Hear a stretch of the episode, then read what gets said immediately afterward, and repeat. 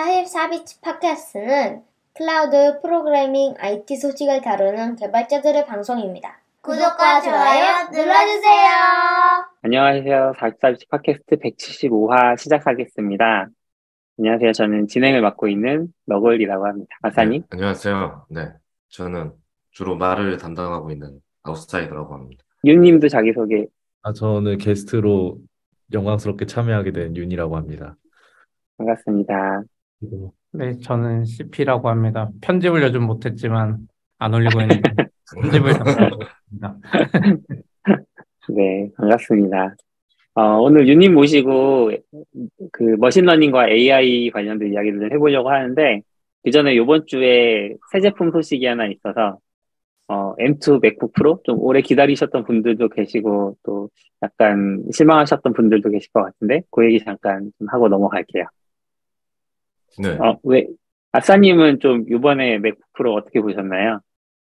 어, 그냥 구경만 했는데, 네, 갑자기 나왔잖아요. 이벤트도 어, 없고, 그죠? 그냥, 그냥 트위터를 하고 있는데, 사람들이 갑자기 왜 맥북, 맥북 얘기를 하지? 이랬는데, 갑자기 나왔더라고요. 그래서, 음, 뭐, 못 보신 분들 있을 테니까, 맥, M2죠? 이제 네. M2가 올 초인가요? 아니, 작년 초죠? 작년 봄쯤에 음, 여름인가? 그때 M2 맥북 에어가 나왔고, 에어가 나왔죠. 예, 예상하고 있었죠. 이제 나올 거라는 걸 누구나 언젠지를 음. 몰랐을 뿐. 이제 그 M2를 단, M2 프로와 M2 맥스를 단 맥북 프로가 나오고, 맥 미니가 나왔어요. 네. 음. 스튜디오는 안 나온 것 같아요. 스튜디오도 음. 또 나오려나? 라는 생각은 드는데, M2랑 조금 겹치는 부분도 살짝 있어서 가격대 다르지만, 음, 조금 애매한 부분도 있는 것 같은데, 이제 아마 스튜디오는 프로와 맥스를 달고 나오겠죠, 더 크게. 음. 근데 이번에 맥북 맥미니와 프로는- 프로가 나, 나왔습니다. 네. 에어랑 크기가 똑같아요? 14인치는? 두께가 다를걸요? 아, 두께가. 재보진 않았는데, 네, 음, 두께가, 에어가 훨씬 얇죠. 음, 네, 무게도 그렇고, 포트도 네네. 좀 차이가 있어서, 네, 아, 네, HDMI 차이도 같은. 없- 없으니까, 네. 네. 그리고 에어에? 들어간 건, 예, 에어에 들어간 건 M2고, 음, 맥북 프로에 들어간 건 M2 프로랑 M2 맥스죠. 아, 네, 칩이, CPU도 좀- 칩이 하나, 더- 네, 칩이 더 네네. 좋죠. 아. 아, 맥미니도 같아. 이렇게, 어, 크기 똑같아요, 그러면. 기존 맥미니랑. 어, 제 수치를 보진 않았는데 당연히 똑같을 거라고 생각을 했습니다. 아, 그쪽 생, 생태계가 있으니까. 음, 네, 바꿀 이유도 없고. 네네. 근데 네. 생뚱맞게 홈팟은 왜 들어있나요? 어, 어, 스- 생뚱맞지 않죠. 어우, 그런가요? 네. 걔네가 사실 거의, 사실 홈팟을 단종했거든요. 한 2년 전에. 아, 네. 사실 안 만든다고 거의 뭐 오피셜로 했는지 모르지만 거의 뭐 발표하다시피 안 했고 홈팟 음. 미니를 만들었죠. 그러니까 홈팟이 나온 지 되게 오래됐잖아요. 제 수년 됐거든요. 그리고 더 이상 안 만드나 얘네 하고 있다가 홈팟 미니를 갑자기 내놓으면서 음, 홈팟은 안 만들고 그냥 이제 미니로 가나 했는데 의외로 갑자기 홈팟 2가 나왔어요. 저는 사실 홈팟 좀 음. 사고 싶어서 항상 기다렸는데 안 나왔는데 이번에 나와서 좀 반가운 제품인데 솔직히 그 사이트를 열심히 봤는데 네. 어, 원, 원에 비해서 뭐가 달라졌는지 알 수 있는 정보가 한 개도 없어요. 비교조차 없었고 아, 원래 원래 홈팟은 사라져서 이렇게 어, 아, 그냥 느낌의 사운드가 좀 더 좋아지거나 뭐 이랬겠지 뭐 음. 이 정도 느낌이고 딱히 막 음. 엄청 좋아졌다 뭐 이런 거는 좀 안 보이긴 하는 것 같더라고요. 그럼 집에서 계실 때는 홈팟 잘 쓰세요? 잘 쓰진 않아요. 아, 그럼 왜, 왜 사고 싶으셨어요? 어, 어, 모양이 좀 이쁘잖아요. 그리고 저는 약간 집을 그 뭐지? 홈킷 기반으로 하고 싶었거든요. 집에 음, 이렇게 제어를. 네. 근데 네네. 그걸 하려면 집에 스테이션이 하나 있어야 되는데 그걸 하려면 아이패드나 그러니까 집에 북박이로 있는 그게 네. 있어야 외부에서도 이렇게 제어할 수 있어요. 내가 집에 그쵸, 있을 때는 그쵸. 아이폰으로도 되는데 음, 네. 그래서 이제 사실 이번에 리인벤트 갔을 때 홈팟 미니를 하나 사왔거든요. 음, 네, 그렇긴 한데 현실은 홈팟 지원 기기가 많지 않아서 결국은 아, 에- 예, 구글 홈도 있고 홈팟 미니도 있고 갈려져 있는 게 현 상태죠. 음, 그렇군요. CP 혹시 뭐 하실 말씀 있으신 건가요? 어? 아니요, 그냥 쳐다봤는데, 윤이, 이런 거 전문이시잖아요. 아, 약간. 저도 집에 홈팟 미니 있긴 한데, 원래 컴퓨터랑 연결해 쓰려고 샀었거든요. 음, 근데 바로 컴퓨터랑 연결을 끊었죠. 왜요? 네. 어. 컴퓨터랑 연결해서 홈팟 미니 바로 연결해서 또 유튜브 같은 거 보면 약간 재생이 느려져요. 한 타이밍 느리게 나오기도 하고 음. 말이랑 노래도 그렇고 뭔가 오히려 블루투스보다 빠릿빠릿한 느낌이 안 들거든요. 음, 근데 음. 또 다른 분들 들어보면 그 홈팟을 애플 TV에 연결해서 애플 TV랑 하면 그런 게 괜찮대요. 근데 오, 어, 제가 컴퓨터랑 바로 연결하는 용으로 썼을 땐 너무 별로라서 그냥 컴퓨터랑 연결하는 스피커는 최근에 원래 보스 거 쓰다가 엊그제 그 음. 마샬 걸로 바꿨거든요. 선 연결하는 걸로. 네. 홈팟이 뭔가 컴퓨터랑은 잘 안 어울리더라고요. 화면 보이면서 하는 거랑. 근데 애플 음. TV에서 유튜브 보고 할 때는 좋은데 그 차이는 저도 잘 모르겠어요. 음. 집에서 그런 건 안 쓰세요? 그 인, 인터폰인가? 그런 기능 있잖아요. 밥 아. 먹어, 뭐 이런 거. 그거 있다고는 들었는데 한 번도 안 네. 써봤어요. 그러고 보니까. 아, 네. 어떻게 쓰는지 몰라. 그러니까 제가 아이폰으로 차에서 출발할 때 집 인터폰에 나 지금 출발해 이렇게 하면 거기서 홈팟에서 울린다고 하던데 오, 가서 되는지 아, 모르겠네요. 그러니까 집에 있는 사람한테 약간 메시지를 주는 거예요? 아, 그거로? 그쵸. 네. 집에 있는데도 주고 약간 그게 미국 환경이니까 미국은 2층 집, 뭐 3층 집 아. 이런 거 많잖아요. 내려와서 내려와. 뭐 어, 저녁 뭐 내려와서 밥안 이런 거 할때 음, 각 방에 있는데 이제 소리가 울리죠. 음, 아, 이런 거는 낙교님이 잘 하실 텐데. 낙교님 집 펜트하우스니까 게임하고 들어와요. 그 바- 방송에서 개인 집막 그렇게 까도 돼요? 아, 그래요? 이거 장난으로 한 거라 진짜 아, 네. 펜트하우스가 아니잖아요. 네. 아, 그렇긴 하지. 가봤습니다. 되게 좋아요. 아, 네. 음. 아, 오- 오해하실 수도 있겠네요. 테라스에서 구워 낙교님 어차피 네. 안 들으시는 거 같으니까. 등장하시는 거 아니에요? 네. 근데 저는 이 호- 아, 홈팟을 오케이. 아, 왜 한국에는 안 내주는지 이해를 할 수가 없어요. 음, 이- 어, 얘- 지금도 얘- 안 나와요? 얘를 안 내주잖아. 네, 없죠. 아예 없어요. 얘는. 그리고 음. 한글도 안 돼요. 한글이 안 돼요. 거의. 안낼 걸까지는 아니고. 그러니까 시리는 되는데 굳이 홈팟은 안 낸 거 보면 뭔가 네. 법적인 뭐가 있지 않을까요? 음, 쉬리는 되는데 홈팟 쉬리는 한, 한국말을 못 알아듣거든요. 영어로 해줘야 돼요. 아, 영어 공부가 되겠군요. 아니, 전혀 안 합리화로. 합리화로 하죠. 톤을 알람조 이런 거는 잘 말할 잘 할 수 있지 않을까요? 보통 그런 거 말하죠. 맞아요. 네. 어, 새 제품 얘기 잠깐 해봤고요. 뭐, 이번에는 또 새 제품 사서 소개할 수 있는 시간이 있을지 모르겠네요. 또 관심 없다고들 하시다가 갑자기 저 샀어요! 막 이렇게 하시는 분도 계셔서. 네. 그러면 오늘 본격적인 주제로 들어가 볼게요. 어, 윤님, 잠깐 자기소개 하시면서 하시는 일이랑 한 자기소개 좀 해주시겠어요? 아, 네. 저는 당근마켓 뭐 MLOps 팀에서 일하고 있고요.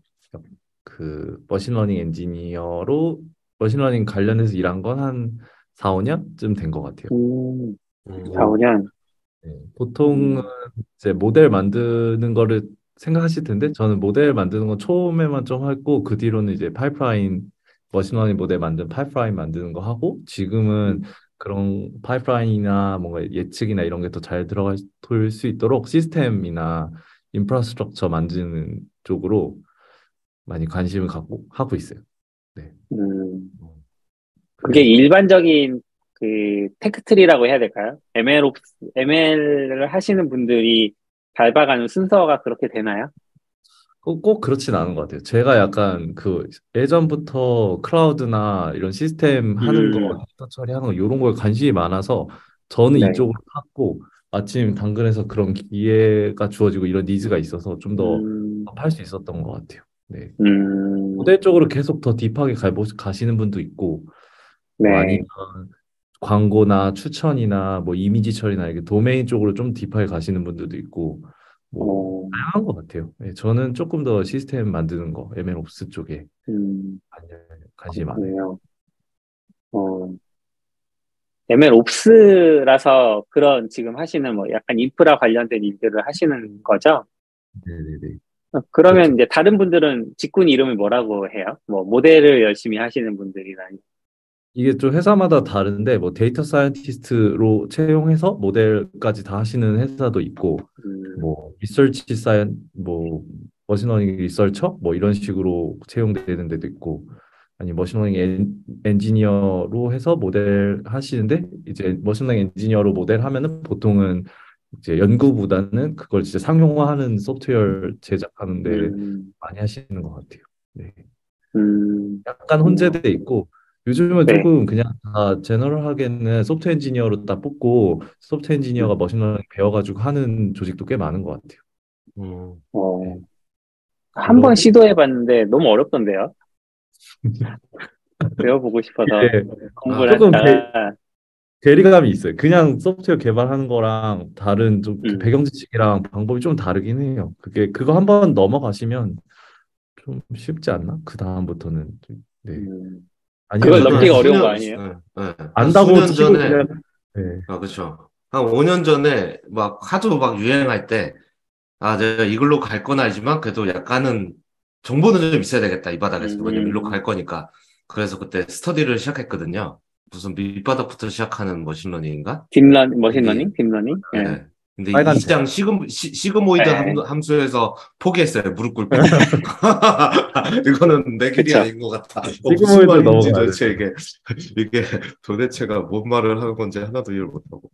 아, 근데 쓰러졌어요. 그거 좀 신기했어요. 저도 저는 약간 그 machine learning 쪽으로 넘어올 때 진짜 커리어적으로 지- 약간 저 원래 소프트 엔지니어 였었거든요. 그냥 개발자 음. machine learning 전혀 상관없고 전공도 그쪽이 아니긴 한데 저희 처음 넘어갈 때 한 4, 5년 전에는 진짜 내가 machine learning 엔지니어로 진짜 열심히 밥 먹고 살아야지 그 생각하니까 그거 sigmoid 이해 안 돼도 계속 보고 계속 보고 계속 보고 뭐 어. 팩포메이션도 어, 적분도 계속 막 계속 보고 하다 보니까 그래도 넘어가지긴 하더라고요 한 번은. 음. 네. 음, 그렇군요.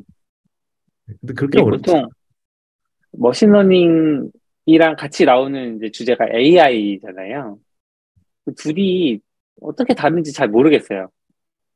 아, 저, 저. 우선은 AI, 제가 이해한 바로 하는 거. 저도 이제 그냥 스타트업의 엔지니어지만 AI라는 음. 자, 주제가 되게 크고 엄청 복잡하고 그렇게 저도 느껴지거든요. 근데 제가 네. 이해한 바로는 제 본업이 machine learning 쪽이니까 제가 이해한 음. 바로 이제 AI는 인공지능인데 이제 인공지능을 만들기 위해서 사람 역사적으로 많은 시도를 했고 그 중에 지금은 가장 괜찮다고 생각하는 방법이 이제 machine learning, 이제 기계 데이터로부터 기계를 학습을 시키고 인공 음, 만들자. 약간 이게 AI를 만드는 방법 중에는 가장 가능성이 높다고 음. 생각해요. 많이들 시도하고 있는 것 같고 효과도 좋은 것 같고 뭐 그런 식으로 이해하고 있기는 해요. 그럼 AI를 큰- 만드는, 네. 아, 네, 얘기하세요. 큰 범위의 machine learning이 있고 그 안에 deep learning이라는 게 있는 거죠. machine learning을 학습하는 방법. 네. 요, 요즘도 deep learning이 그 가장 큰 대세인가요? 아니면 여기서 또 많은 게 갈라져? 그렇죠. 예, deep learning이 어. 물론 이제 전체 AI가 있고 그 중에 이 방법론 중에 deep machine learning이 있고 machine learning 중에 제일 잘 먹힌 게 deep learning이 있다. 약간 이렇게까지 우선 갈 수 있고 이제 deep learning이 무조건 좋다 이건 아니거든요. 또 예를 들어 추천이나 어떤 특정 도메인에서는 deep learning이 아니고 그냥 단순한 machine learning으로 더 좋은 퍼포먼스, 그러니까 뭐 성, 음. quality가 더 좋다기보다는 가성비가 좋게 아, 뭐 네. 그 경우도 있긴 한데 이제 아주 복잡한 패턴들이 있잖아요. 그런 것들은 deep learning이 진짜 잘 이해하죠. 네. 음. 데이터가 음. 복잡하고 네. 이거 뭐 테이블, 테이블 데이터가 아니라 뭔가 컨텐츠라든가 이런 거 할 때는 deep learning이 엄청 잘 먹히기는 해요. 네. 이, 잘 몰라서 무식한 소리일 수도 있는데, 그 복잡한 그 데이터를 잘 한다 그랬잖아요. deep learning이 잘 분석한다고 했잖아요. 근데 왜 주식은 잘 안 될까요? 아, 그게 제가 볼 때 굉장히 복잡한 변수들이 많고, 아 이제 이건 이제 해답을 알았으면 이제 제가 돈 더 많이 벌었을 것한 데 근데 보통은 machine learning이 제가 이해한 바로는 machine learning은 이제 그 분포 있잖아요. 데이터의 분포가 고정돼 있고 음. 그 고정된 데이터 분포 안에서의 패턴이 있어야 잘 하거든요. 근데 주식 아. 시장이 데이터의 분포가 계속 바뀌는 게 아닌가? 뭐 그런 네. 생각. 그러니까 오늘까지 내가 이, 아, 이런 분포를 하구나 하고 예측을 해가지고 모델을 만들었는데 음. 내일 분포가 아닌 거죠. 음, 에- 에- 앨런 머스크가 트윗 하나 쓰는 거죠. 달라. 아, 그럴 수 아. 있죠. 맞아요, 맞아요. 음. 아니 뭐 연, 연준에서 갑자기 뭐, 뭐 크게 뭐 바, 바뀌거나 뭐 그럴 수 있는 거죠. 음. 그거 이제 피처로 넣어주면 되는데 그걸 안 넣으면 이제 안 될 수도 있고. 근데 그렇게 따지면 요즘에 챗GPT 같은 게 글도 더 잘 쓰고 예. 사람보다 잘하는데 사람은 사람보다 주식이 더 어려운 거예요? 사람은 이해할 수 있고 사람 비슷하게 흉내는 내는데 주식은 도저히 못하겠다? 약간 미래는 알 수 없다 뭐 그런 거 아닐까요?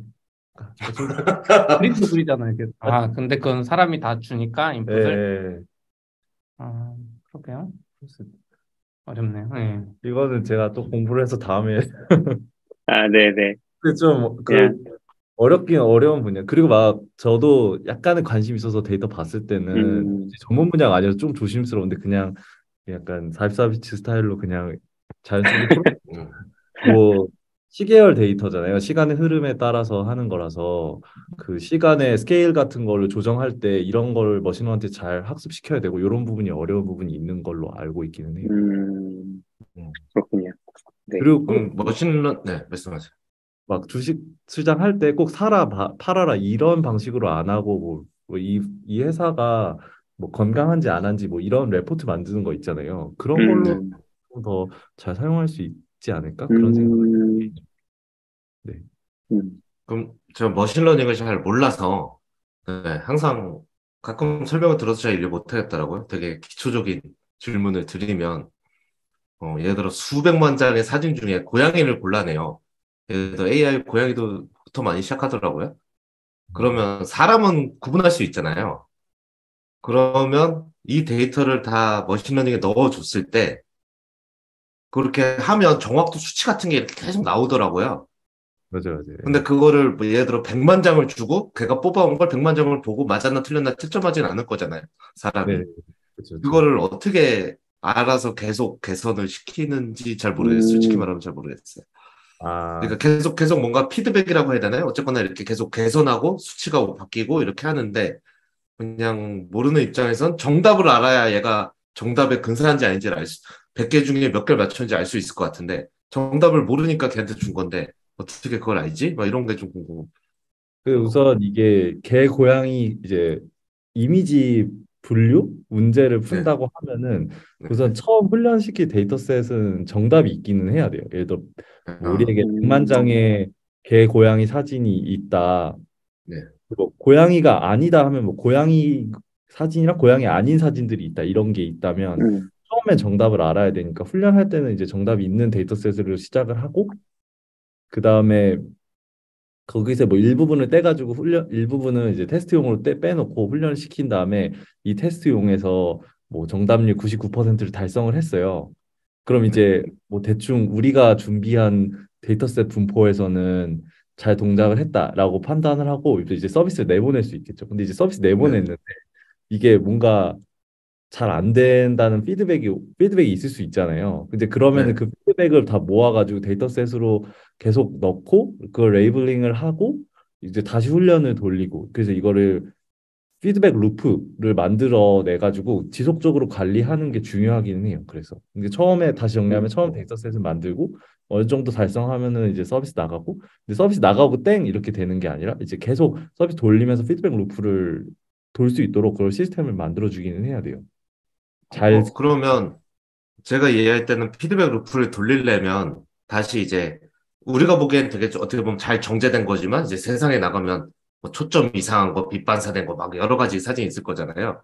그거를 다시 정답지에 다시 넣어서 또 돌린다는 것처럼 이해가 되는데 그러면 이 labeling은 결국 또 사람이 해야 되는 거 아니에요? 근데 요즘 예전에는 좀 그런 그 말이 되는 것 같은데 요즘 양을 보면 그런 음. 수준의 양이 아니, 그러니까 사람이 어떻게 할 수 있는 그거는 아니, 알바를 막 엄청 뽑아가지고 막 labeling을 맞아요, 하는 맞아요. 거 그게 이게 제 마음에 사람이. 네. 사람이 들어있는 거 이제 human in the loop 이렇게 부르긴 하거든요. 그래서 사람이 네, 그 네. 안에 음. 들어가가지고 labeling을 하는 건데 그래서 이 서비스 나갈 때 그걸 잘 생각해야 돼요. 이게 labeling으로 감당할 수 있는 수준인가 아닌가? 근데 이제 아, 네.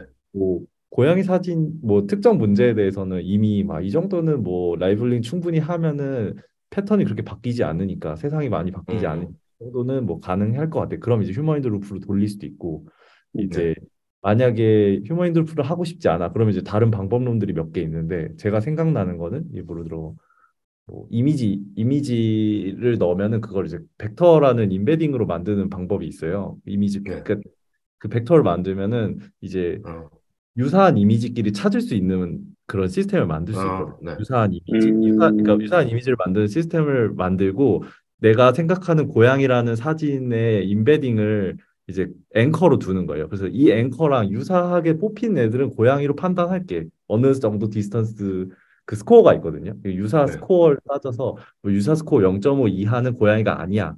유사 스코어 0.5 이상 똑같으면 고양이로 할게. 이런 식으로 접근할 수는 있어요. 음, 그러면 이게 일일이 다 판단하는 게 아니라 그 기준점만 살짝 살짝 조정하면서 그거를 네. 정답률을 맞춰갈 수 있다는 거죠. 그렇죠. 근데 이것도 아. machine learning은 정, 100%가 없잖아요. 그래서 이 네. 앵커 두냐, 그 distance를 얼마나 두냐 이런 거에 따라서 이제 서비스 quality가 좀 달라질 수 있기는 하죠. 음, compromise 하고 뭐 그렇 그렇게 해야 될 것 같아요. 그럼 잘 이해 못했지만 그렇게 해도 아 우리 정확도가 점점 좋아지고 있구나 뭐 아니면 요즘 많이 떨어졌구나 이거를 계속 측정은 할 수 있나 보네요. 예, 그거를 이제 측정할 수 있도록 시스템에서 만들어 놔야 돼요. 예를 들어 뭐 음, 뭐 유- user들이 피드백을 줄 수 있게 뭐 버튼을 넣어 놓는다든가 음, 아니면은 이 아, 고양이 사진이라고 추천을 줬는데 그 사람들이 안 가져가 아, 이거 아닌 것 같아서 안 가져가게 뭐 이렇게 서비스에 그 매트릭을 찍을 수 있죠 이벤트를 찍어 놓을 수 있잖아요 그런 등락폭을 보면서 우리 서비스가 잘 되고 있구나 안 되고 있구나 이런 식으로 볼 수 있죠 네. 아, 그런 음. 장치들을 넣으면 알바를 안 쓰고도 어느 정도 조금 라벨링이나 하겠네요. 이게 근데 근데 라벨링을 무조건 안 한다 한다가 정답은 아닌 것 같아요 이게 어떤 종목은 차라리 labeling 해가지고 하는 게 정확도가 더 좋을 수도 있고 어떤 음, 종목은 아 우리는 labeling 안 하고 대신 정확 좀뭐 이런 식으로 가볼 거야 할 수도 있고 그런 것 같아요. 그게 개 고양이는 뭐 그럴 일은 없는데 일단 서비스 가면 또 그런 걸 하면 사람들이 피해 가잖아요.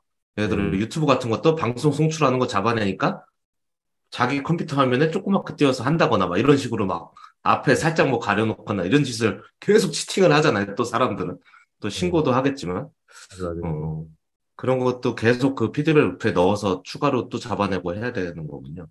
근데 이거 제일 좋은 예시가 그 컨- 플랫폼 기업들이 컨텐츠 필터링 같은 거 하는 거나 뭐 사기꾼 잡는 뭐 이런 것들이 진짜 음, 좋은 예시긴 하거든요. 그래서 과거에는 이제 어떤 사기꾼이 특정 패턴으로 막 자기가 사기를 치고 이러면 그거를 잡아내고 그 케이스를 rule base로 만들고 근데 rule base 만들면 살짝 피해가고 이런 것도 되게 많았는데 machine 근데 그건 어차피 보통은 고객센터 그러니까 CS 운영하시는 운영하시는 조직이 있잖아요. 운영 조직이 있고 근데 예전엔 그 rule base로 하고 되게 막기 힘들었는데 뭐 이제는 몇 가지 케이스가 발견이 되면은 운영을 하면서 신고 처리하고 제재 처리하고 이런 다 이력이 쌓이잖아요. 그러면 그 신고 처리하고 제재 처리한 이력을 가지고 machine learning 훈련 한번 돌려놓으면은 그 똑같은 음. 패턴으로 접근하는 user들을 접근하는 뭐 악성 게시글이나 user는 이제 잡아낼 filtering을 할 수 있는 거거든요. 근데 이게 음. 예전에는 그 룰이 늘어날수록 우리도 운영하는 인력이 계속 늘어나야 되는데 지금은.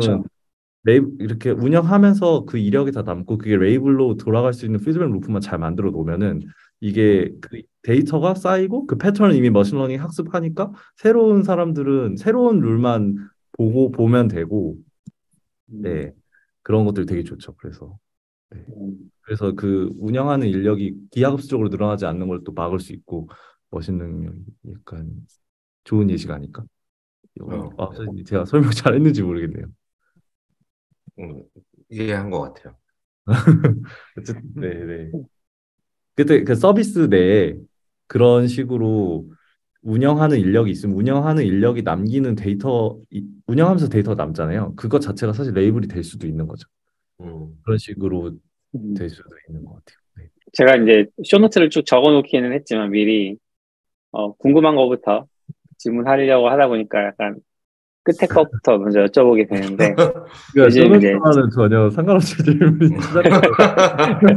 네, 마음 가는 대로 그 일반적으로 소프트웨어를 잘 모르더라도 사실 요즘은 IT가 워낙 보편화되어 있으니까 챗 GPT 같은 것들을 보면 아, 저 친구가 어떤 식으로 답을 할까? 이런 것들을 이제 머릿속으로 한번 생각을 해볼 수 있잖아요. 일반적으로는 이제 관련된 서적이나 논문이나 이런 것들을 그 친구한테 다 넣어주면 그리고 이제 machine learning이 뭐야? 라고 물어보면 이제 관련되어서 이제 지식을 쭉 얘기를 해줄 것 같고, 뭐, 또 제가 했던 것 중에 하나는 뭐, machine learning 관련 책에 목차를 정해, 목차를 한번 만들어 줄래? 라고 하면 이제, 뭐, 책은 이제 목차들이 대부분 좀 고정화되어 있는 것들이 있으니까, 정형화된 것들이 있으니까 그 패턴을 따라서 해줄 것 같아요. 근데 패턴화 되어 있지 않은 질문들에도 답을 잘한단 말이죠. 챗 GPT는. 이런 건 어떻게 가능한 건지 굉장히 궁금해지더라고요. 맞- 맞아요. 그냥 엄청 방대한 양의 데이터를 봤, 보니까 그게 엄청 방대하게. 가능하지 않았을까? 그러니까 네. 음, 그 우리가 정 패턴 그러니까 패턴화되지 않았다고 판단한 것들도 사실상은 다 패턴이 있었던 거죠, 사실. 사람도 비슷하게 음. 생각을 하잖아. 아, 그렇게 이해하는 게 맞지 않을까? 네. 아, 사람의 일반적인, 그러니까 그, 어떻게 보면은 그냥 직관으로 봤을 때의 인지 수준으로는 알아채기 어려운 패턴들도 걔는 알아챌 수 있고, 지금 이제 그것들을 통해서 답을 하고 있다. 예, 아니면은 그걸 진짜 봤을 수도 있고, 뭐 그런 그, 아니, 음. 그 런 질문에 답하는 데이터를 실제로 봤을 수도 있고, 네. 그럴 수 있을 것 같아요. 음, 그러면 그- 네. 노블님 질문하세요. 아, 먼저 하세요. 제가 다음에 아. 물어볼게요. 아, 그 ChatGPT랑 완전히 이어지는 얘기는 아닌데, 음. 그 ChatGPT, 그 이제 GPT 이런 게 그게 보통 모델을 가지고 그렇게 얘기하잖아요. 뭐 OpenAI에서 무슨 모델, 뭐 Stable Diffusion도 뭐 모델 이름이고 다 그런 거 같더라고요. 근데 이 모델을 만드는데 그 학습 비용, 데이터 가지고 막 돌리고 해가지고 어떤 자기네가 기대하는 어떤 정확도 해서 뭐 이름을 붙이고 뭐 그게 사실 버저닝이겠죠. 이렇게 내놓게 되는데 어 그거에 대해서 학습하는 비용이 있고 이걸 이제 이걸 모델이 나왔어요. 이걸 가지고 이제 서비스를 하잖아요. 근데 네. 서비스를 할 때도 여기서도 또 비용이 또 엄청 들더라고요. 저는 그냥 이게 뭔가 나왔으면 예, 딱 넣으면 이제 바- 막 팍팍 뭐가 나오나 싶은 생각도 있었는데 모르는 입장에서 또 여기서도 또 GPU도 필요하고 마치 어, 밖에서 봤을 땐 어, 여기서도 학습 런시러닝을 하는 거가, 건가? 막 이런 생각이 들어서 요 관계를 잘 모르겠다는 생각이 들어서 질문을 정리를 못 하겠는데 아무튼 아, 네. 훈련에서도 비용이 들고 서빙에서도 비용이 드는 게 뭐 왜 그렇게 되냐 약간 이런 이런 뭐 그게 맞냐 왜 이런- 그렇게 되, 되냐기도 하고 이제 어느 정도의 차이가 있고 이런 건지 네. 아 네. 그게 이제 MLOps 아 ML 쪽은 이제 훈련 모델 훈련이라는 부분이 들어가기는 해요. 그래서 이제 네. 모델 훈련 부분이 있고 이제 그다음 모델 훈련이 끝난 모델이 나왔고 그걸 이제 서비스에 나오기 위해서 이게 서빙 한다 이제 트레이닝 네, 서빙 네, 네, 네, 크게 나눌 수 있는데 네, 근데 트레이닝 부분에서 많이 드, 대용, 데이터가 돈이 드는 건 우선 모델 훈련 시키려면 데이터 가공 엄청 해야 되잖아요. 그럼 데이터 네. 만드는 비용, 데이터 가공 비용, 그다음에 네. 훈련하면서 이게 커지면 커질수록 이 클러스터 그 computing 비용이 엄청 많이 들고요. 네. 그리고 그거를 제작하는 인, 인력들의 이제 인건비 이런 것들이 많이 들죠. 음, 그게 이제 엄청나게 많이 들고 드는데 이거는 약간 뭐 실험을 잘 끝낸다는 하에는 리서치 하면 한 번 만들면 이젠 그거 끝이긴 하거든요. 예를 들어 우리가 훈련을 네 번 시도해서 네 번 만에 좋은 모델을 만들었어. 딱 그러면 이제 네 번 하고 끝이기는 해요. 얘를 더 네. 발전시킬 건 네. 아니거든요. 그다음에 이 모델을 가지고 이제 서빙 이제 이 입력을 받아가지고 이 입력대로 이 모델 태워서 예측을 하고 예측을 돌려주는 애를 해야 되잖아요. 네. 이건 이제 계속 계속 계속 해야 되는 거, 계속 지속적으로 가지고 있어야 되는 부분이고, 그리고 얘는 네. 그 예를 들어 한 명이 요청할 때 비용은 한 건인데 이게 트래픽이 많아질수록 그 앱, 트래픽의 n배로 이제 요청이 그 컴퓨팅 비용이 더 들어가잖아요. 네네. 그래서 두 가지의 비용이 있는데 이제 상황마다 다르고 그냥 리서치만 했다면 이제 서빙 비용은 안 나가는데 우리가 이제 프로덕션에서 서비스를 하겠다 하면 이 서빙 비용을 무시하면 안 되죠. 사실은 더 서빙 비용이 더 클 때도 있어요. 네, 모델 훈련하는 비용보다. 그 그리고 이거는 서빙 할, 그, 예, 트래픽에 비례한다. 예. 나온 모델로 서빙 할 때도 학습만큼은 아니겠지만 거기서도 GPU랑 이렇게 약간 AI적인 그런 자원들이 많이 필요한 거죠. 그냥 request 그렇죠. 받고 웹, 웹 서버처럼 아, 그 상황마다 좀 다른 건가요? 네, 이 G, 뭐 예를 들어 나는 G, 우리는 GPU에서 서빙하는 게 효율이 더 좋아라고 하면 GPU를 선택할 수 있고 음. 아, 우리는 GPU까지는 필요 없고 그냥 CPU에 올려도 충분히 리케, 레, latency가 좋아라고 하면은 그냥 음. CPU에만 배포해서 쓸 수 있어요. 그거는 음. 모델의 크기나 우리가 도달하고자 아, 이루고자 하는 target latency에 따라서 선택 사항이긴 해요. 아, 그것 따라 좀 다르군요. 네. 저 살짝 본 글에서 챗GPT를 뭐 자세히 공개가 된건 아니지만 어느 정도 그걸 지금 트래픽을 받아서 운영하는 거를 이렇게 막 역산하고 막 이런 글을 보니까 맞아요. 뭐 거의 이 정도면 그냥 제 기준에서는 그냥 뭐야 여기서 그냥 실시간으로 학습을 돌리는 거 수준일 정도로 음. 엄청나더라고요. 그뭐 AGL인가요? 뭐 A 뭐 A백 A백 아, 예, A백. 예, A A백 같은 거를 막 몇 대 쓸 거다 막 이런 얘기 있고 그래서 어 이게 맞아요. 우리 서 머신러닝 쪽은 서빙도 자원이 엄청나구나 이런 생각이 좀 들었거든요. 그렇죠. 음. 그게 구체적으로 공개는 안 된 걸로 알고 있어요. 제가 알기로. 근데 뒤에 애저가 해주고 있는 것 같다. 뭐이 정도 트위터에서 아, 소- 네. 예, 본것 같고 저희도 와, 저 챗GPT 저 정도 트래, 트래픽을 저 사이즈의 모델로 서빙하려면 도대체 돈이 얼마나 들까? 그 생각이 음. 들긴 했고 저 개인적으로는 그래서 막 GPT급 모델은 진짜 돈 많은 대기업이나 아니면 클라우드 provider 정도는 돼야 뭐 할 수 있는 게 아닐까? 그 생각이 들기는 해요. 음. 근데 오픈 AI가 지금 사이트 들어가면은 API로 팔아요. 그 GPT 음. 뭐 정확하게 챗 GPT는 아닌데 예전 GPT 모델 같은 거에 예측 같은 거 하, 하는 음. 걸 파는데 근데 그 손해 보고 있지 않는 한은 이제 한 건 예측하는데 자기네들 계산으로는 그거보다는 싸게 하고 있지 않을까? 그냥 그 정도 음. 들긴 해요. 예. 뭐 0.0004달러에 한뭐천 천, 천 토큰인가? 예. 단어 열, 천 개당 뭐 그 정도 이렇게 음. pricing을 볼 수는 있어요. 거기 오픈 AI 들어가면. 음. 그러면 어떻게 보면 똑같은 비슷한 성능의 모델을 만들어도 서빙 비용 상- 상황에 따라서는 서빙 비용을 작게 만드는 것도 되게 좀 유용할 수도 있겠네요. 음. 아, 그쵸, 그쵸. 어, 사실상 진짜 프로 제대로 서비스 하려면 그게 받쳐 주기는 해야 돼요. 와, 뭐 음. 우리가 세계 최고의 모델을 만들었어. 근데 막 서빙 비용이 너무 비싸면 그 서비스 못 나가잖아요. 회사 망하는 거. 음. 그래서 그러면 안 되죠. 그래서 이제 또 프로덕션을 잘 제대로 신경 쓰는 조직이면은 서빙 비용까지 다 생각해서 해야 돼요. 사실은. 아, 그, 제 리서치 조직은 그건 관심 없고 그냥 최대한 좋은 모델을 만들겠지만 이제 제품으로 오면 네. 그게 아주 중요해지겠네요. 그게 이제 음. 머신, 많은 머신러닝 이제 조직에서 고민하시는 부분이긴 하죠. 예, 이제 어. 서로의 타겟이 서로의 goal이 다르니 음, metric 그런- 예, 그런- object가 다른 느낌도 좀 있는 것 같아요. 근데 그게 어, 그럼, 네. 어, 마지막 하나 하면 예를 들어 예측한 거를 caching해서 쓰는 방법 뭐 종류에 따라서는 우리는 입력이 많이 변하지 않아 뭐 이런 식으로 일 수도 있잖아요. 예를 들어 똑같은 음. 입력이면 머신러닝 모델도 똑같은 대답을 주거든요. 그런 경우는 이제 한 번 예측하고 그 대답을 caching한 다음에 지속적으로 서비스 나갈 수 있으니까 뭐 그런 음. 식으로 앞단에 cache layer로 돈을 맡길 수도 있고 근데 챗GPT처럼 계속 데이터가 바뀌는 경우는 정말 엄청나다고 할 수 있죠 사실상 음.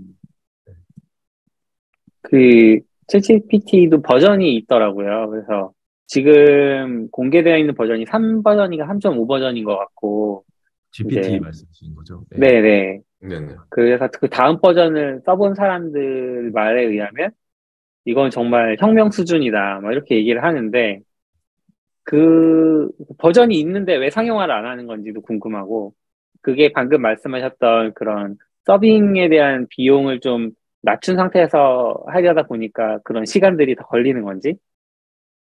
그렇지 않아요 두 뭐 두 가지가 생각나는 것 같아요 우선 이게 경제적 경제적인 가치가 있나? 이런 이 그러니까 뭐 우리가 잘 좋은 걸 만들었지만 그게 경제적으로 버, 지속 지속 가능해야 되잖아요. 음, 경제적인 지속 가능성이 없고 아직 그냥 리서치 정도인 거일 수도 있고요. 제 생각에는 그두 번째로 드는 생각은 뭐 약간 사회적 파문이 영향이 있을 수도 있다. 아. 뭐 그런 것까지도 음. 고려는 하긴 하더라고요. 예를 들어 뭐 음. 너무 이 모델이 좀 편향적이어서 인종차별적일 수도 있다든가 아니면 뭐 음. 인류 사이에 혼란을 줄 수 있을 만큼의 지성을 가진 네. 뭐 그럴 수도 있, 있지 않을까? 스카이, 스카이넷. 스카이, 스카이넷. 그래서 아, 궁금하긴 해요, 저도. 예, 저도 그냥 scene에 있는 엔지니어 중 한 명일 뿐이라서 사실은. 어, 그게 근데 돼. 그렇게 들으, 예.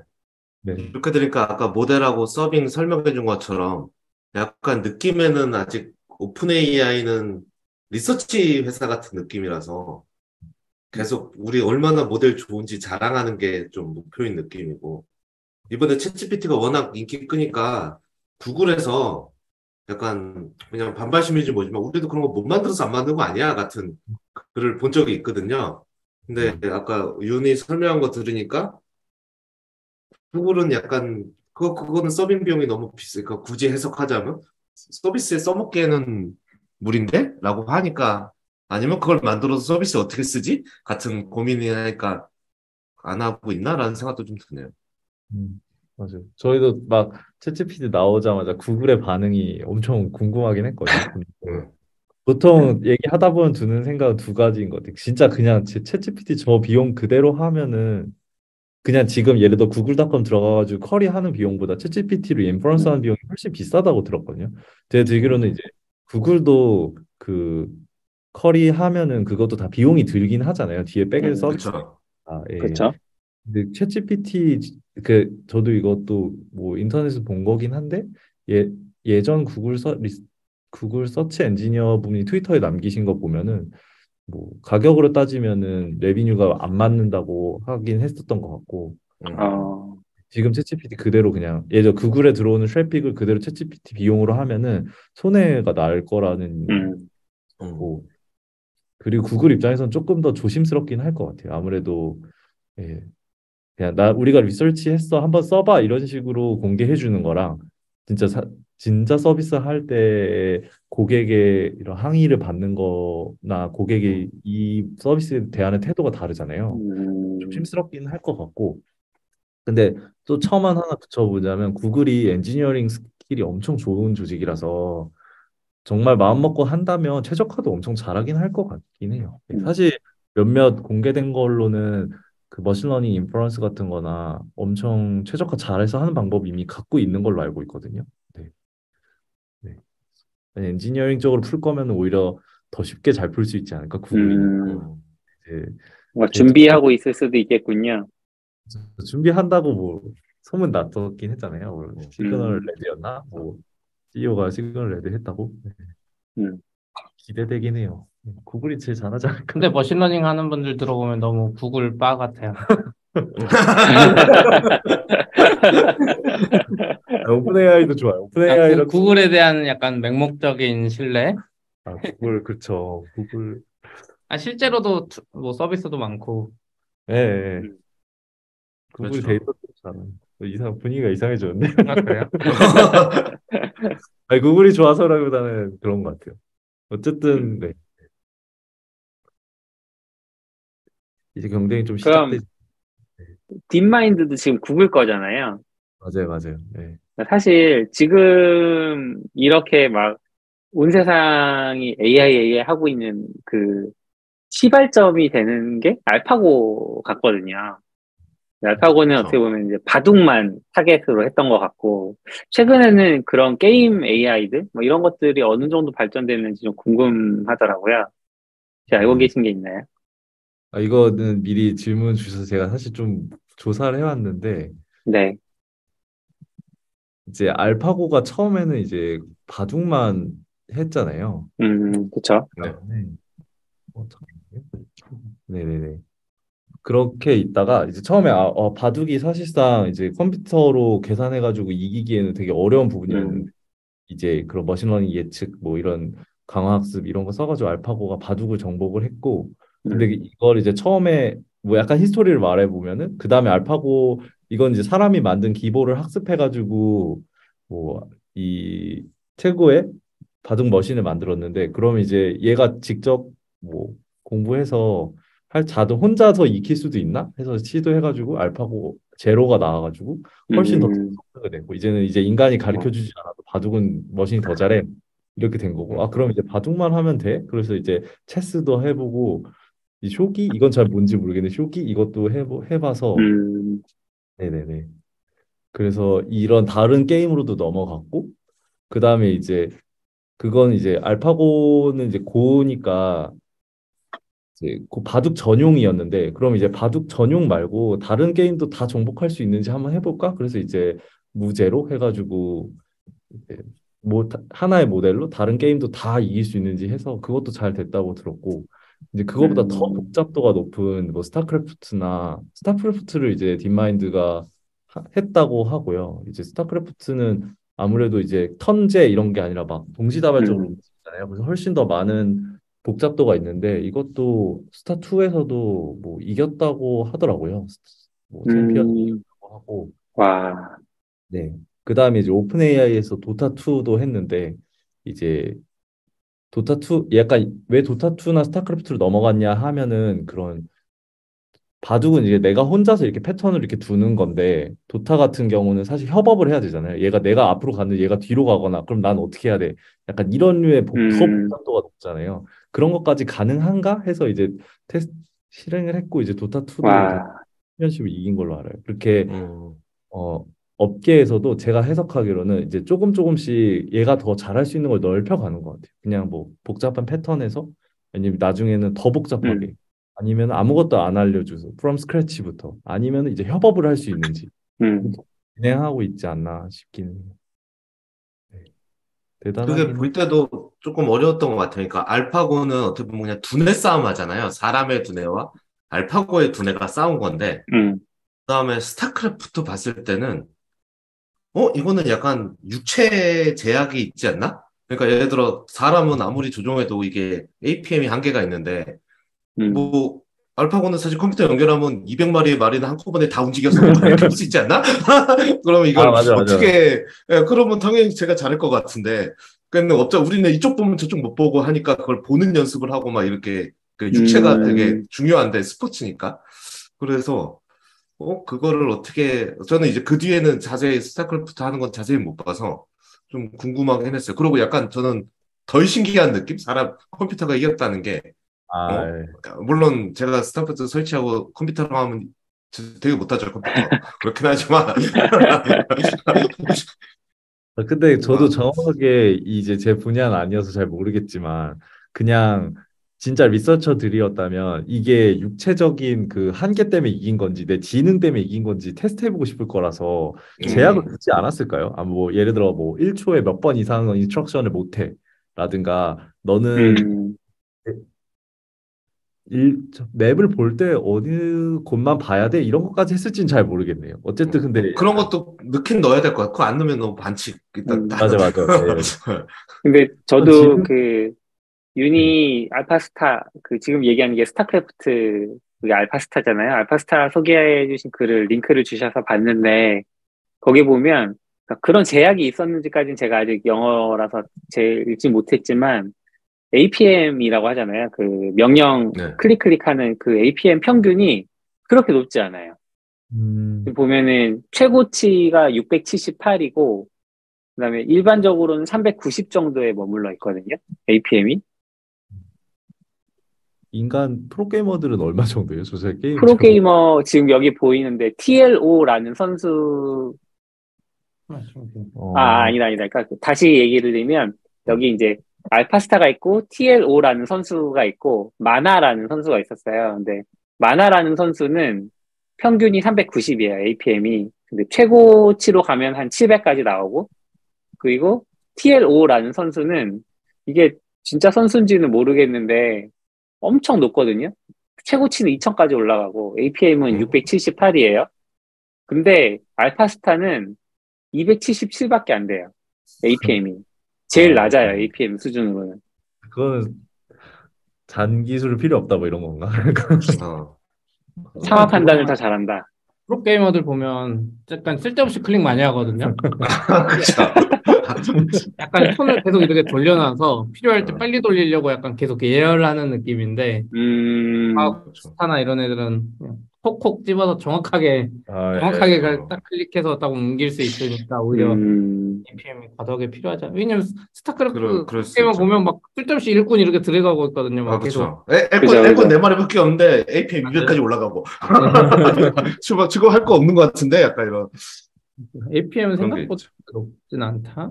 물론 이제 않다. APM으로 약간 그거를 해킹처럼 하는 애들도 있는 것 같은데 음, 알파스타나 뭐 이런 애들은 그런 류는 아닌 것 같아요.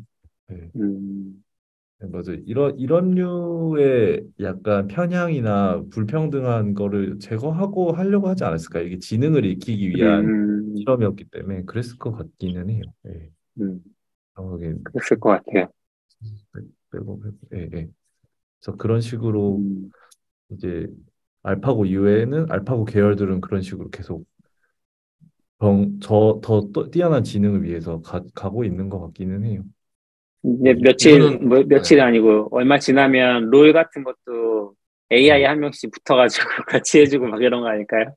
그럴 수도 있어요. 사실 지금도 이미 AI이긴 하죠. 그 롤 할 때 숫자 안 맞으면 컴퓨터 넣으니까 아, 그러니까 AI이긴 아. 하지만 이제 얼마나 똑똑하냐의 차이 아닐까요? 음, 그렇죠. 뭐, 그러네, 멍청한 AI도 AI이긴 하죠. 아, 그죠, 그죠. 근데 저는 한편으로 드는 생각이 이게 진짜 지능, 그래서 지능이라는 게 잘 뭔지 잘 모르겠지만 진짜 그냥 약간 되게 비판적으로 해석하면은 그냥 뭐 바둑 잘하는 뭐 소프트웨어 만든 거 아니야? 약간 스타크래프트 잘하는 소프트웨어 만든 거 음. 아니야? 약간 이 생각이 들긴 하거든요. 얘가 진짜 소프트웨어 음. 잘한다고 얘가 사람이 사람으로 인정해 줘야 되나? 약간 이런 게 음. 음, 잘 뭐, 저 어려 어려운 부분이긴 한 것 같아요. 저한테는.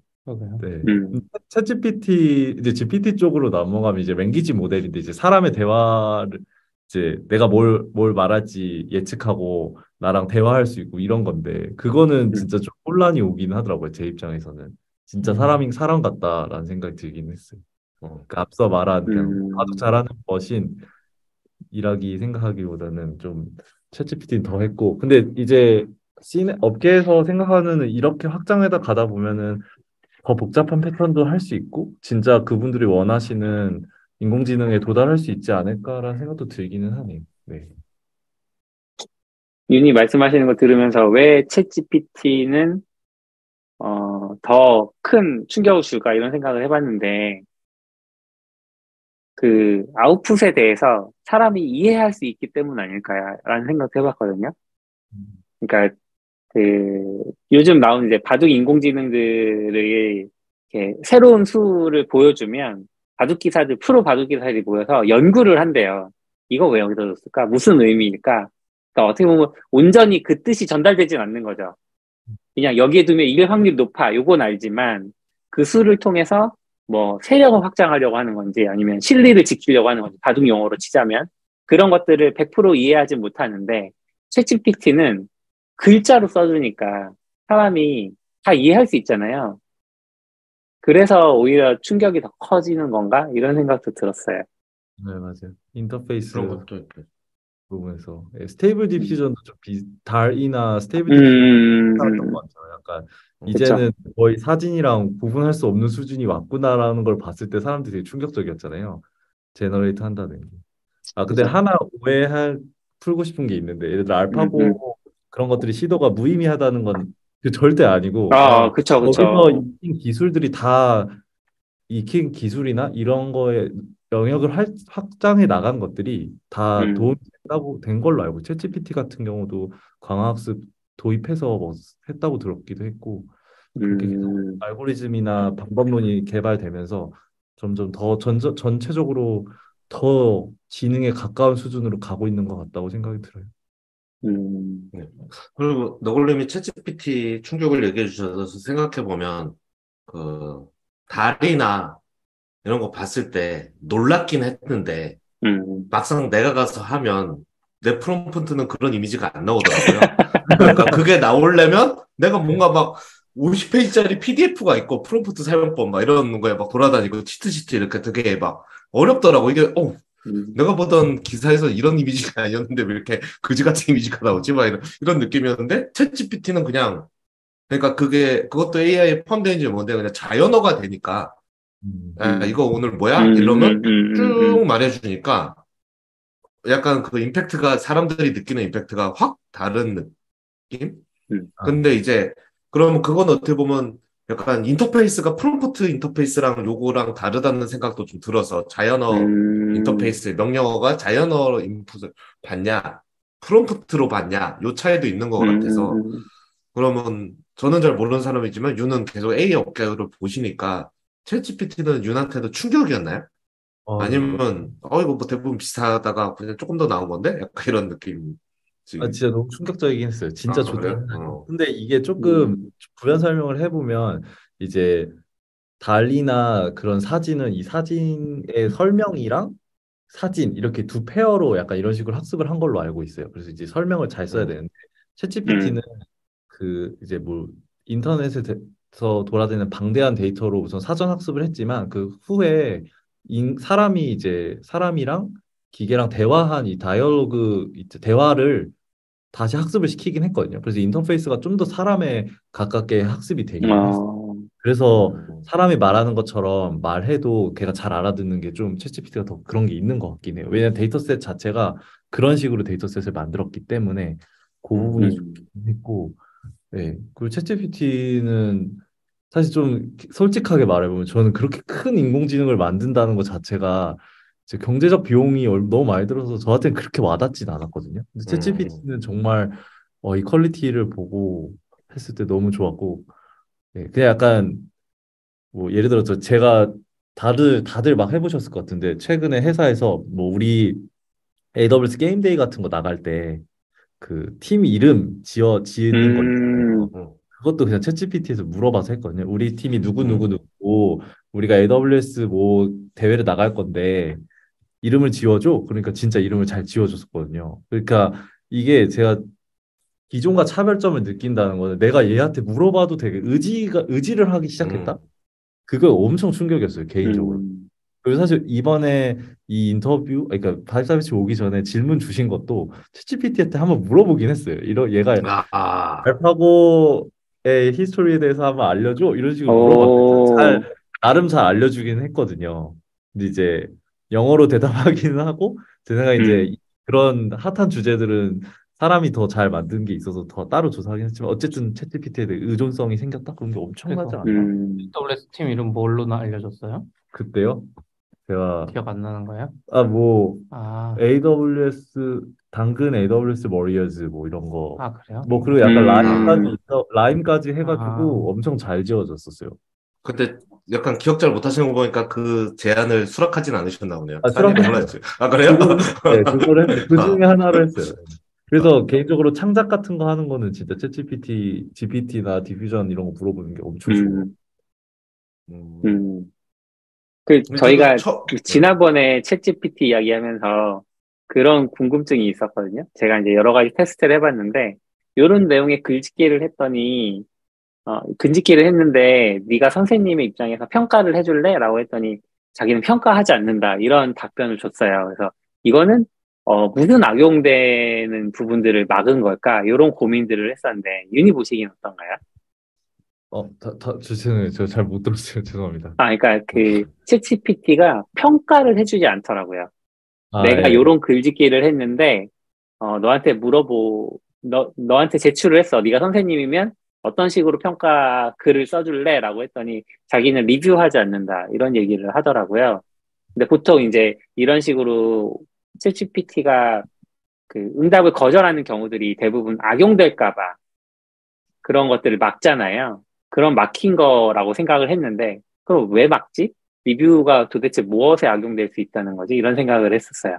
음, 네, 맞아요, 맞아요. 이거 사- 사실 조금 전에 얘- 같이 얘기해 본 주제이긴 했는데 저는 제 의견으로는 아마 편향된 정보를 제공하는 거, 약간 차별 이런 거 못하게, 그러니까 평가 뭐 예를 들어 나 너굴님이 내가 어떤 종교나 뭐 그런 거에서 편향되게 작성해서 물어봤는데 그걸 막 평가하면은 그게 논란이 될 수도 있잖아요. 음. 아, 그런 것 때문에 막았지 않았을까? 음, 생각, 제 추측이에요. 정확하게는 그럴, 왜 그럴 것 같네요. 이- 실수할 여지도 많고, 음, 그리고 그 학습한 데이터에 그 편향이 들어가 있잖아요, 사실 인류에. 사실 그 들어가 있죠, 그 들어가 데이터에. 있죠. 네, 그러니까 그걸 말할 거니까 말하지 못하게 했을 수 있네. 아, 그게 뭐 그러니까 인종 차별이나 이런 것들이 막 아마 있을 거라서. 네, 네.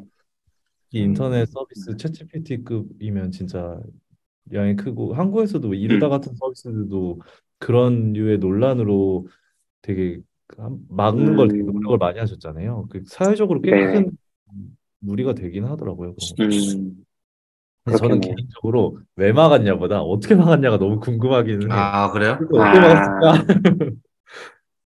그러니까 뭐 그런 류를 막 그런 류는 대답을 하지 말라고 dataset을 넣어줄 수 넣고 다시 학습을 했을 수도 있을 것 같고 아니면 hard 음, 있을 수 있을 것 같긴 한데 일단 hard rule이라면은 뚫리 뚫리기가 쉬울 것 같고 음, 음, dataset을 만들어서 넣어줬다면은 이제 몇 건을 넣어줬을까? 그게 저의 아. 궁금하긴 하죠. 음. 예를 들어 열뭐 100건만 넣어줘도 다 잘 막아 이러면 최고고 엄청나게 많이 만들어야 되면 좀 경제적 비용이 많이 들고 그런 것 같아요. 음, 근데 저 아니, 해보진 않았는데 인터넷 보면 그거 우회하는 법이 막 정리돼서 돌아다니던데요? 맞아요, 맞아요. 그 막은 거 우회하는 방법. 음, 음, 뭐. 근데 그거 우회하는 방법 막기 계속 다시 막히지 않았었어요. 음, 저희 음, 맞아요, 아, 맞아요. 그쵸. 네, 네. 네, 그 그걸 어떻게 막 막는 걸 그렇게 빨리빨리 패치를 했을까? 저희가 그거 음, 궁금하긴 했었거든요. 근데 뭐 제가 알지 않는 제가 모르는 범위에서 방법이 있었을 수도 있을 것 같긴 해요. 근데 음. 음, 나 생각에 뭐 하루를 아니면 트레이닝을 더 시켰다. 트레이닝 더 시키면 몇 건 했을까? 아니면 트레이닝 더 시킨다고 그게 정확하게 막아줬다고 어떻게 판단했을까? 뭐 이런 것들이 음, 궁금하기는 해요. 네. 잘하죠. 대단한 것 같아요. 진짜 그런 거 보면. 자일브레이크 나와도 빨리 대응할 수 있다는 것 자체가 대단한 거죠. 사실. 음. 음, 네.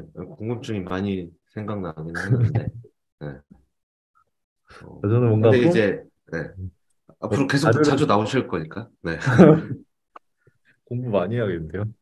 그게 약간 어 그러니까 그런 얘기를 들었거든요. 그러니까 학습 비용이 많이 들잖아요.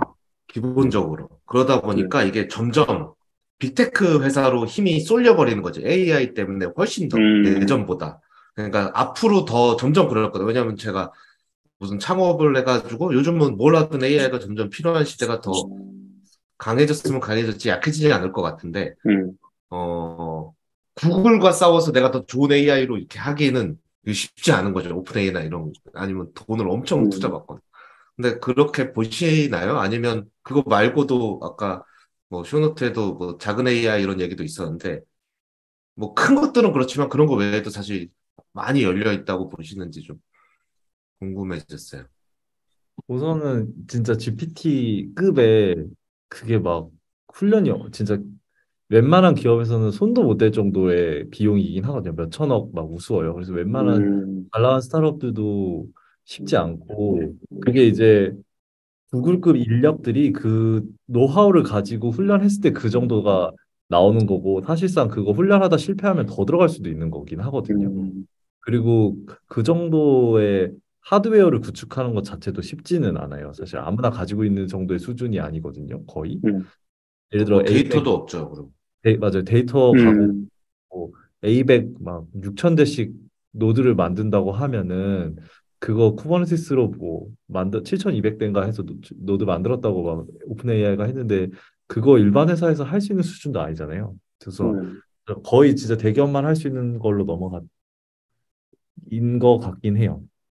그리고 근데 이제 그게 완전 만능이 되면은 진짜 빅테크 들만 할 수 있을 것 같긴 한데 어, 제 예상으로는 이제 그 빅테크들이 open API를 열어가지고 그 API 장사를 하지 않을까? 그 생각은 좀 어, 그래서 음, 어떻게 보면은 굳이 너무 고민할 건 아니고 그냥 좋은 API 나오면 그 API 사용해가지고 우리도 서비스 개선하면 되는 거라서 그렇게 된 거고, 예. 그리고 서로 경쟁하면서 규모의 경제를 일으키기 위해서 더 좋은 API를 열어주지 않을까. 심지어 챗GPT도 지금 그 마소에서 에이저에서 한다는 소문도 들리고 오픈AI는 이미 음. 있으니까.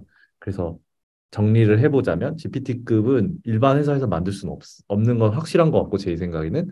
근데 그거를 이제 열, 열어주면 그거를 사용할 수는 있을 것 같다. 그 정도인 것 같고 그리고 모든 도메인이 다 GPT급의 모델을 사용할 필요는 없을 것 같아요 GPT는 이제 랭귀지 모델이고 인베딩 만드는 걸 잘하는 거기 때문에 뭐 추천이라든가 뭐 다른 도메인에서는 아직까지는 바로 와닿진 않을 것 같기는 해요.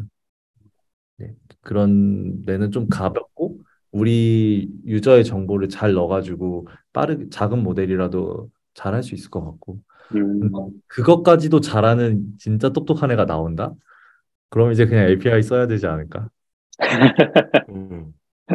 그럼 이제 중요한 거는 우리 사업이 이 API 비용보다 돈을 많이 벌어야 돼. 예전에 친구 그쵸, 그쵸. 호출하는데 1달러인데 우리는 한 번 호출해서 2달러를 벌면 우리는 음, 살아남는 거고 우리 한번 호출하는데 1달러 호출했는데 뭐 0.5불 0.5불밖에 못 벌어. 그럼 이제 이건 못 어, 쓰는 이런 거는 어때요? 지금 이제 오픈AI에서 비용이 예를 들어서 한번 질문에 1달러라고 쳐요.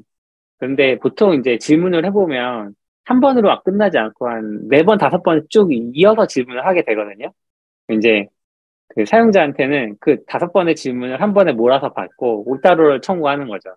그 대신 나는 그 질문을 잘 조합해서 한 번으로 처리를 하는 거예요. 아 그런 비즈니스도 해볼 수 있을 것 같긴 한데 아 약간 오, 시- 신박한, 신박한. 어. 괜찮은 것 같기도. 하고. 네. 근데 우선은 걔네들이 토큰 기준으로 바뀌네. 데이터 바이트가 아. 크면 돈을 더 많이 받아가긴 하거든요. 아, 근데 이제 그래서 단순하게 그냥 이어 붙여가지고 우리가 그걸 이득을 볼 수는 없을 것 같고 아니면 그렇군요. 내가 이거를 짧게 프롬프트를 줄이, 줄여주는 뭐 음, 거를 만들 수는 있을 것 같은데 예. 음, 그- 그거 만들었다가 해킹 당하면 뭐, 뭐 모르겠네요. 예, 그것도 재밌는 거 아니. 나중에는 음, 그럴 수 있을 것 같아요. 회사에 이제 비용 관리하는 팀에서 프롬프트 량 줄이라고 막 이렇게 프롬프트량 음. 모니터링하고 프롬프트량 줄, 뭐 send하는 바이트 수 줄여주세요 이렇게 최적화해서 음. 이런 식으로 올 수도 있죠. 네네. 음, 그러면 약간 이상한 질문일 수도 있는데, 제가 뭐, 아까 설명 들었지만, 모델이란 걸 제가 확 이해한 것 같지는 않아서, 예를 들어, 챗 GPT를 좀 봤을 때, 어, 좀 놀라워서, 그때, 여기 방송에서 얘기했나? 누구랑 얘기했는지 잘 기억이 안 나는데, 이제 누가 FAQ가 없어질 것 같다, 사이트에 이제. 어, 라는 저요, 생각을 저요. 했을 때, 예, 저도 그런 생각, 어, 진짜 그렇겠는데? 라는 생각을 하고, 카드사나 통신사 같은 데 가면 되게 그지 같은, 그지 같은, 어, 방송에서 이런 말 하나요? 되게 별로인 챗봇이 들어 있잖아요. 챗봇이. 예. 그게 목표는 아마 챗GPT 했을 텐데, 그냥 제 음. 생각에는 예를 들어, SK 통신사의 그 context 데이터 많지도 않죠? 그 모델에 다 학습시켜서 내가 뭐, 이거 해지 어떻게 하나요? 부가 혜택 뭐예요? 이렇게 자연어로 물으면 걔가 쭉쭉쭉 대답해주면 너무 좋은 거 아니야? 이런 생각했는데, 음, 그런 모델을 가져다가 이렇게 특정 데이터만 강화 학습이라고 하나요? 해야 되나요? 뭐 그런 걸 할 수도 있나요? fine tuning 뭐 할 할 수 있어요. 그 실제로 아, 오픈AI 사이트 들어가면은 우리가 GPT 모델 위에 데이터 몇 건을 더 학습을 시켜가지고 너 너에게 좀 더 최적화된 모델을 아, 서빙할 수 있도록 API가 이미 열려 있기는 해요. 아, 음, 그래요? 벌써, 아, 있구나, 네. 근데. FAQ가 부가 서비스 혜택 잘못 말해주면 어떡해요? 아, 저도 근데 그게 걱정이 저도 사실 1%인데 이거 10%, 5%라고 잘못 알려주면 네. 해줘야 되잖아요. 아니면 뭐 어디 탭 어디 탭 어디 탭으로 가 이렇게 정확하게 말해줘야 되는데 그거 잘못 말해주면 음, 약간 아시다시피 데이터가 적어서 좀 어렵나 더? 그럴싸한 대답을 하는 경향이 좀 있잖아요. 틀려도 음, 아, 네. 네, 어, 그게 헛, 헛소리도 그럴싸하게 하더라고요. 막 진짜 사람처럼. 이제 얘네들의 이제 음. 앞으로 미, 아래 앞으로 경제성은 그것도 있죠. 그걸 헛소리 안 음. 하. 헛소리라고 말하면 좀 이상한 것도 잘 안 하. 음, 어, 오늘 챗GPT 얘기 주로 했는데 저는 코파일럿도 그것도 아. 사실 그쪽에서 GPT에서 같이 나온 거잖아요. 음, 코덱스? 네. 근데 저는 비즈니스 모델에 제가 기대한 건 우리 조직의 context, 우리 조직의 라이브러리가 있고 음. 막 있잖아요. 그거를 의도적으로 좀 넣어놓고 더 좀 잘 완성되게 하면 얼마나 좋을까? 이런 상상을 좀 했거든요. 음, 보통 왜냐하면 막 쓰니까 근데 그런 거는 아직 없는지 몰라도 어, 안- 아, 아직 없더라고요. 그래서 이게 말이 안 되는 상상을 하고 있나 이런 생각을 좀 했었어요. 아, 근데 그런 거 스타트업 엄청 나올 거예요. 제가 알기로 이제 챗GPT, GPT 계열의 이제 스타트업 붐이 있다고 음. 같거든요. 음, 실리콘밸리에서 generative 생성 AI가 엄청 핫하다고 지금 음, 제작 업체 돈도 많이 벌고 그래서 그런 거 하는 팀이 있을 수도 있긴 한 것 같아요. 말 되긴 한것 같아요. 되게 커뮤니케이션 비용이 엄청 비싸잖아요. 조직에서 그런 어, 부분을 그렇죠. 해주면 엄청 좋은 것 음. 같긴. 한, 한국에도 이미 비슷한 서비스들이 있고 이번에 CES에 나간 데 보니까 뭐 리튼인가 해서 음. FAQ 만들어주고 약간 이런 거 아, 있더라고요. 광고 문구 만들어주고. 네, 맞아요. 네, 마케팅 음. 문구, 뭐 페이스북 광고 문구 뭐 이런 거 만들어주는 네, 음, 잘하시 좋은 것 같아요. 예. 그래서 저는 이제 그 코파일럿 얘기가 나와서 드는 생각, 코파일럿은 진짜 모델도 좋지만 서비스를 너무 잘 만들었다고 생각을 음, 해서 내가 라이브러리, 내가, 내가 똑같은 파일을 짰는데 똑같은 그 주석 같은 게 다른 파일에 있으면 그걸 똑같이 가서 복사해서 보여주더라고요, 여기다가. 음. 예, 여기 다른 주석이 똑같은 내용이면 갖다가 그대로 보여주기도 하고 뭐 음, 그런 view를 되게 잘한 것 같아요. 그러니까 뭐 그냥 모델에만 의존하지 않고 그 음. 비즈니스 그 서비스 자체를 너무 잘 만들지 않았나? 그런 걸 음. 응용해서. 네, 네. 그래서 내 코드를 다, 내 프로젝트를 다 보고 있는 것 같은 마치 아, 착각을. 네. 그래서 이게 뭐지? 그래서 뭐. 이런. 그래서 이제 아웃사이더님이 말한 것처럼 모델에만 의존하지 않고 그런 그런 context는 어디서 갖다 잘 붙여주기도 하고 모델에게 압축해서 요약도 해주고 이런 걸 다 해줄 수 있는 well-made 서비스가 나오면 경제성 있지 않을까? 그 생각은 음, 들어요. 예, 저도. 음. 네, 그렇습니다. 오늘 벌써 한 시간이 넘어서 어, 얘기 듣다 보니까 시, 시간이 훅 갔는데요. 다음에 또 모셔서 또 코파일럿 얘기도 더 해보고 또 우리 오늘 그 스테이블 디퓨전 같은 달리 같은 얘기들은 많이 못했는데 그런 것도 좀 여쭤보고 하면 좋을 것 같아요. 괜찮으신가요? 예, 제가 그 모델 쪽의 전문가는 아니지만 또 사회서비스 출연을 위해서 또 한번 아, 와, 요약 네. 정리해서 약간 리포터처럼 참석해 보도록 하겠습니다. 감사합니다. 감사합니다. 어, 혹시 뭐더 할 얘기 없으시면 오늘 여기서 마치려고 합니다. 네, 네, 들어주셔서 감사합니다. 감사합니다. 감사합니다.